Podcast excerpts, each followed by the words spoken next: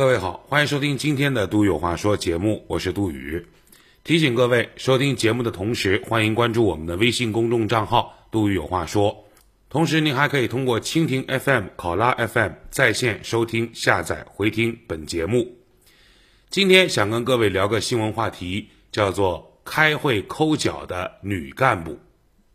近日，有网友爆料，河南商丘梁园区刘口镇一名女干部。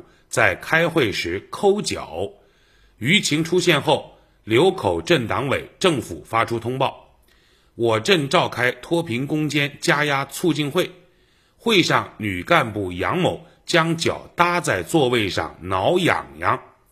经核实，杨某入村开展扶贫工作时不慎崴了脚踝，当天晚上敷贴膏药，加上开会当天会场有蚊子，脚部不适。忍不住挠了一下，女干部十分后悔，已经做出检讨，今后将加强干部的管理和约束。以上新闻八月十一号《都市晨报》的报道。以前节目里我就说过这样的一个话啊，就是中国语言博大精深，一句话把人讲跳，一句话把人讲笑，语序很重要。打一巴掌给一枣儿，你挺开心；给一枣儿打一巴掌，你特别愤怒。其实从纯逻辑关系上来说，你享受的服务是一样的，对吧？再比如屡战屡败和屡败屡战，感受就不一样。皇上看了奏折，臣屡战屡败，直接诛九族。再一看本将屡败屡战，啊，嘉奖升迁。所以你看这个语言呐，字斟句酌，一个字说错了，一句话说错了，都有可能给自己带来横祸或者是横福。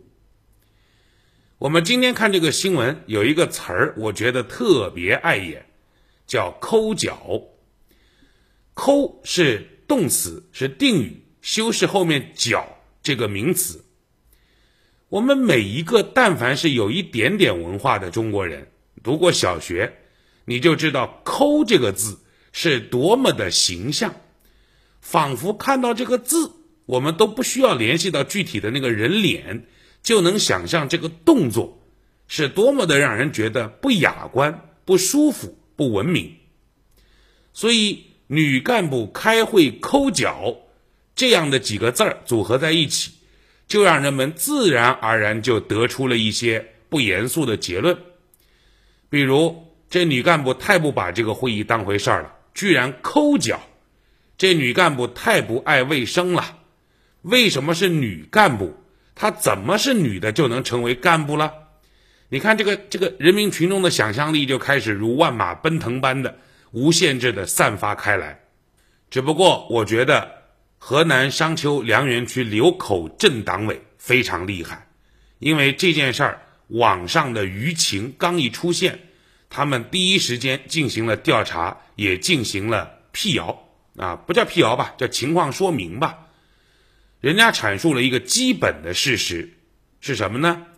扶贫工作的时候不慎崴了脚，贴上了膏药；开会的时候会场有蚊子，感觉不舒服。才情不自禁的，这个挠了一下脚，抓了一下痒，所以你看这一一连串的用语啊，要我说这个写这个文章的办公室主任这得要升迁，写的太有水平了。短短的几句话，你看勾勒出一些非常美好的情况。第一，女干部扶贫的时候不慎崴了脚，啥意思啊？人家女干部是城里的。去乡下的目的是为了工作，是为了扶贫，他才去的。但是乡下的条件肯定不好啊，那个路肯定不平啊，所以他不慎崴了脚。人家本来是好好的，就是因为工作需要啊，去乡下扶贫，乡下条件差，所以人家才把脚给崴了。完了以后呢，又要开会，可是乡下的那个会场不比城里啊，什么空调啊。什么各种各样的灭蚊的、杀菌的工具都有，条件比较差，所以乡下的会场呢就有蚊子，有了蚊子呢就非常不舒服，所以他就在贴着膏药的脚上挠了挠，啊，基本上官方的这个回应是这样。各位你注意哦，抠脚这两个字多么的难听，但是如果你把它改成挠一挠，哎，挠这个词显得这个情节就要轻多了，而且人家还说了脚上贴着膏药，人家脚崴了嘛。所以这个事儿呢，没有网上传的那么严重，并且这一番话背后还透露出一些，呃，我们可以体会得到的东西。比如说，脚崴了还来参加会议，这说明什么？带病工作，人脚上还贴着膏药，没有请假休息，这种高风亮节值得我们尊重，值得我们点赞。其次，因为蚊虫较多，所以人家其实只是挠痒痒。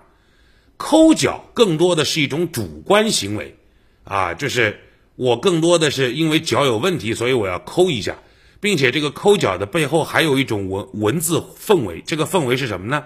我全然不顾周围人的观感，在那儿忘我的抠脚，挠一挠呢就不一样了，它的背后是什么？是一种身体某一个部位突然觉得痒的自然而然的生理反应。这种生理反应，我们每一个人其实都能体会得到。比如各位，你有没有后背痒的时候，开会的时候抓一抓？你有没有鼻子痒的时候，开会的时候醒一醒？你有没有嘴巴两侧、嘴唇、这个腮帮子痒的时候，直接用手去挠一挠？这个都是非常非常正常的生理的反应。我们显然没有必要上纲上线，也没有必要就把这个。因为能说得通的，大家都能理解的理由，都把它一味的往这个什么干部作风啊，什么不在乎人民群众的利益啊，往这个方向去靠，显然没有意义，没有价值。这个问题呢，或者这个新闻呢，经过官方的一辟谣，绝大部分网民表现出了最大程度的理解，突然就觉得，哎呀，特别情有可原，而且这女干部特别不错。于是这件事情我们就产生了两种追问，第一种追问是，能参加政府的会议的显然都不是普通人。你比如说政府专门开个会啊，我想进去我就进不去，你想进去你也进不去。所有的与会人员基本上都是政府内的办公人员，所以如果不是在现场的同志，他不太可能会拍得到这样的照片。而且是抓拍，而且是抓拍的那么准，十有八九有可能是在现场进行拍照记录、做文字工作、图片工作的记者。如果记者不小心抓拍到了这样的照片，按照我所理解的，对吧？应该是主动的删掉，或者不删掉，那就自我留着留念。为什么这一张抓拍到的照片会传播到了互联网上？并且被编辑成了一条新闻，而且冠之以女干部开会抠脚这样的这个耸人听闻的标题，在互联网上予以传播。我们当然应该要询问这个女干部身体上到底有哪些不适，以便于我们做情况通报。但是，难道我们不应该去检查一下是谁拍了这样的照片，是谁把这样的照片传到了网上吗？当然。不管是记者还是任何一个与会者，我们其实都有民众监督的权利，对吧？哪怕我就是个普通百姓，我都有监督领导干部的权利。可问题就在于你的这种监督是善意的还是恶意的？你的这种监督是言之凿凿的还是捕风捉影的？你的这种监督是无聊的还是有理有据的？在我看来。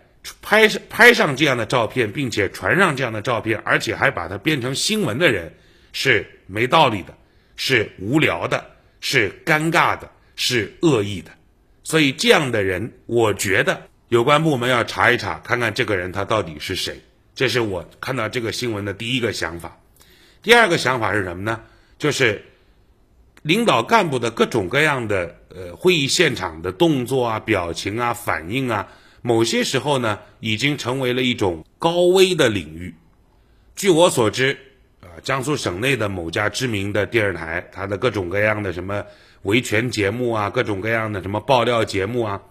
比如说接到一个投诉，他往往会以记者的身份去和被投诉方去接洽。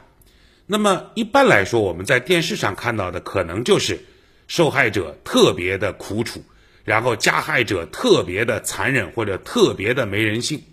但其实他们在采访的过程当中，所谓的打引号的加害者，他也有很多他的苦衷，或者他也有很多他的别人不知道的他的一些关门过节和他的一些想法。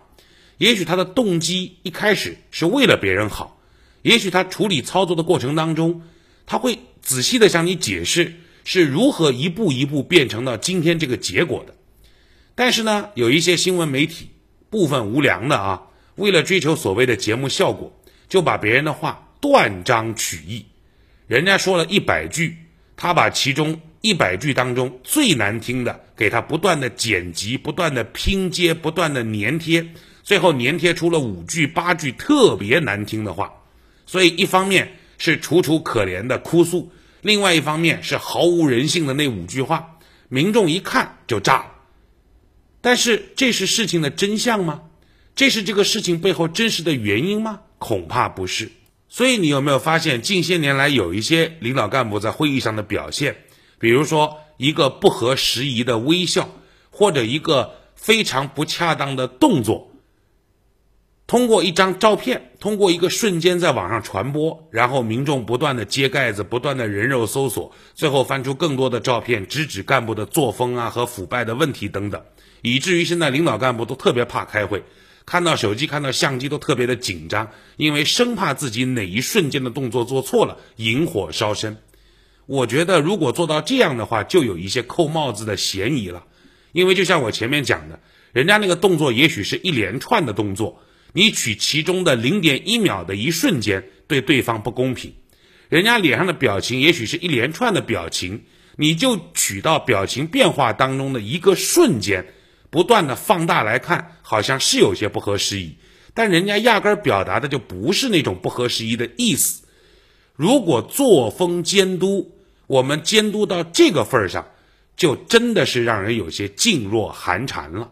你比如今天这个新闻，本来是一个挺严肃的事情，对吧？河南当地人家扶贫下乡，啊，人家要要脱贫攻坚，挺严肃的事儿啊，也是国策和方针呐。但是落实到某些别有用心的人手里头，这个就仿佛就变成了娱乐新闻一般，照着娱乐新闻的格式发出来，人民群众也照着娱乐新闻的格式在那乐呵一下，但是给这个干部所带来的伤害却是极其巨大的。有可能他的政治生命就因为这件小事得到了影响，得到了葬送。所以呢，监督当然一定得有，但是如何正确的、有效的监督，这是一件非常重要的事儿。泛娱乐化的心态要不得，对每一个人这都不公平。今天杜有话说，就说这么多。更多内容欢迎关注微信公众账号“杜宇有话说”。